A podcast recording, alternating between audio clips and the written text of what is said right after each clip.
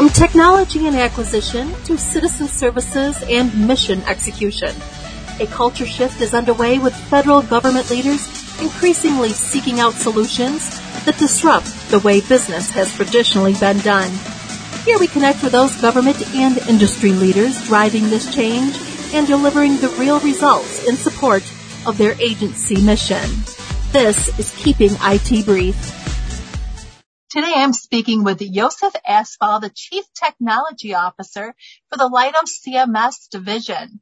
In this podcast, we're going to be exploring what it means to deliver value, the role of user experience, product strategy to bring about value through digital modernization process, and providing services to the federal government.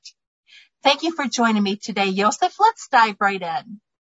What is value-based delivery, and can you talk about how stakeholders view value differently? Ah, thanks, Marianne. Uh, so I think before discussing um, value-based delivery, we, we really need to understand what value represents in, in software development. You know, while it can be measured uh, in multiple ways, value at the end of the day is our ability to deliver what the customer needs and wants in a way that helps them achieve their goals.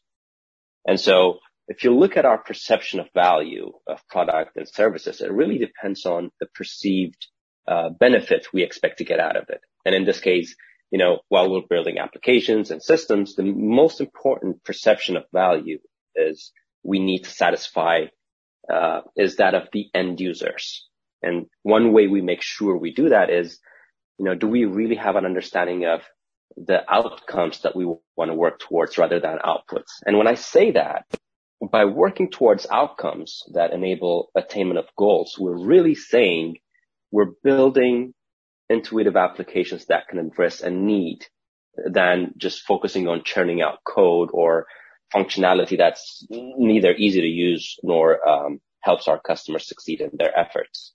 So to that end, when we identify the types of value we uh, desire to bring about to our customers, we we'll discover that really value may represent different things to the, each of our stakeholders. It may represent um, monetary interests. For example, value could be our customer would like to reduce their cost. They may want to increase their revenue.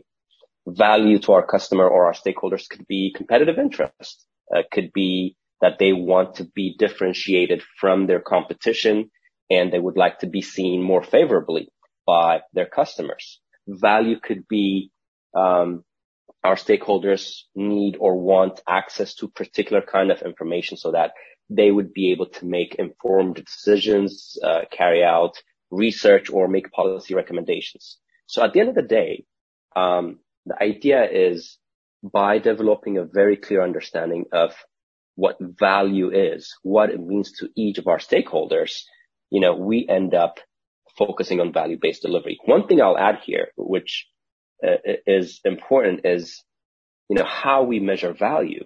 While we say, yes, value could be this, value could be that, there are several tools and methods that are out there, you know, including net promoter scores, objectives and key results that um, help and influence and shape our planning to be more focused towards delivery of value, you know. Um, and so while it really depends on, you know, the company or their process or their maturity level in choosing what tools and methods they can use to measure value. You know, the best part I like about these tools or processes or, or methods is really they are promoting the need of uh, generating a renewed focus on measuring value. They're promoting the, the, the, the, the questions that people ask at the end of the day to say, Hey, what did we get out of this at the end of the day? So the bottom line is, I mean, um, everything has to do with the amount of time and energy we put into understanding what our customers want. And value-based delivery is really delivering the things that our customers deem to be valuable to them and their uh, stakeholders. How does a product strategy help deliver value and where does innovation come into play? A product strategy demonstrates whether we have a clear understanding of how our software will benefit the customer, right? There's an idea, but executing that idea is really critical and the way we execute, how we execute is going to determine whether it will succeed or not. And so that strategy should really answer questions about the problems the product will solve and, the impact it will have to the business. So this understanding is critical to move to the next stage of, hey, here is what we can build. And so to develop a great product strategy, I mean, we here at Leidos um, believe it's important to one, have a very clear vision, a very clear product vision, also a culture of continuous innovation. And I'll go back and, and, and try and explain what I mean by these two. Um, when we say we need uh, a product vision, um, it is about the ability to demonstrate thought leadership in terms of where um, our customers need to be. You know, for example, if we look at CMS, right, a large portion of the work at the Centers for Medicare and Medicaid is about, you know, providing access to care or improving the quality of care uh, and at the same time reducing the cost of care, right? So for us, we're continually asking ourselves if the compute infrastructure and applications we build are actually helping CMS um, uh, and uh, is, is, actually helping them attain uh, the objectives and is actually helping them get access to the necessary data to make the decisions they need to. And so that vision of placing ourselves in, in our customers' shoes and understanding their journey and where they need to be really determines how um, we can put together a strategy that can help do that. The second one, when we talked about a culture of innovation, um, a culture of innovation um, is basically, you know, our ability to keep abreast of technology, um, keep a strong focus and understanding on existing business problems, and understanding how we can apply technology to solve these problems.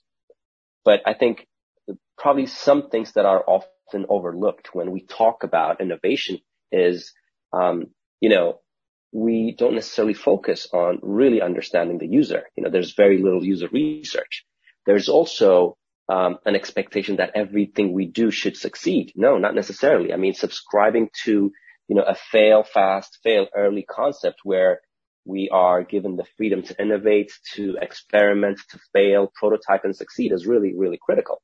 And last but not least, you know, like having an idea of or a culture of, you know, getting to incremental delivery, you know, doing it by, bit by bit, testing it out and seeing that what we build has value is tested out is, is really core to our ability to innovate. So at the end of the day, these three things, you know, uh, user research, failing fast and failing early, um, and incremental value delivery really ensure uh, we de-risk our customers' investment, right? By ensuring we build what they need, by um, taking corrective action early without burning time and resources. And at the end of the day, um, you know, delivering value that is tested and delivered continuously.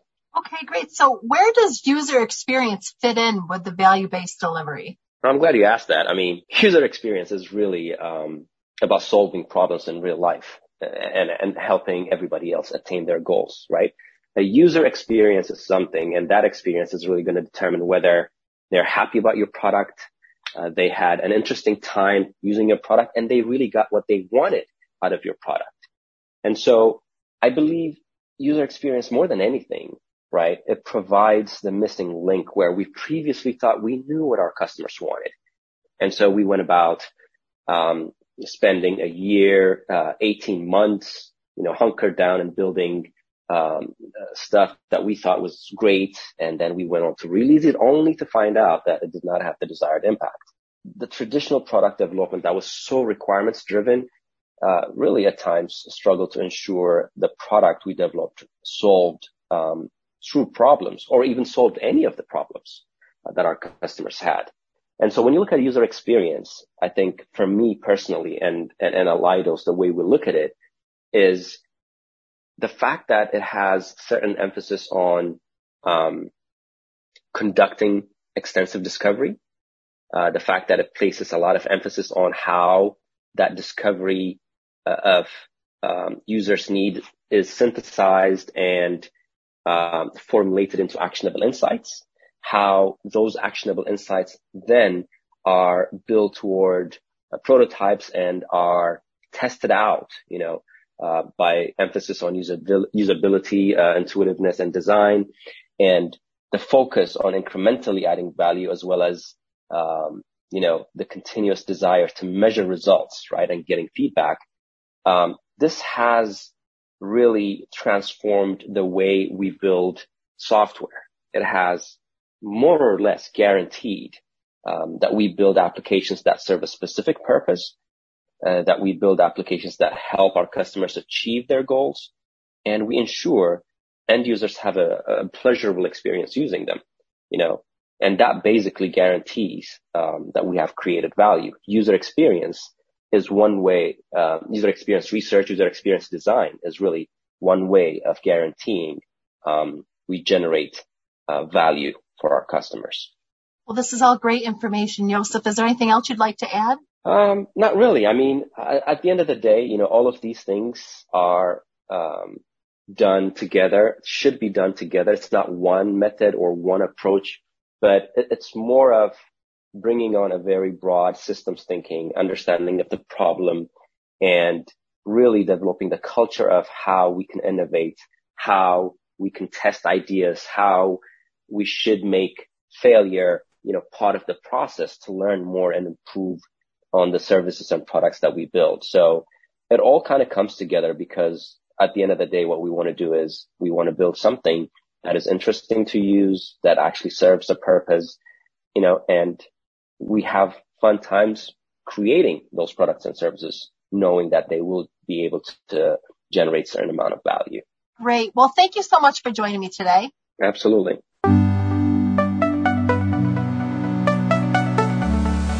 Thank you for listening. For more podcasts by G2 Exchange Media, please visit www.vethealthit.com and look for the podcast section at the top of the page. Music by Jam Studio, courtesy of Shutterstock Incorporated.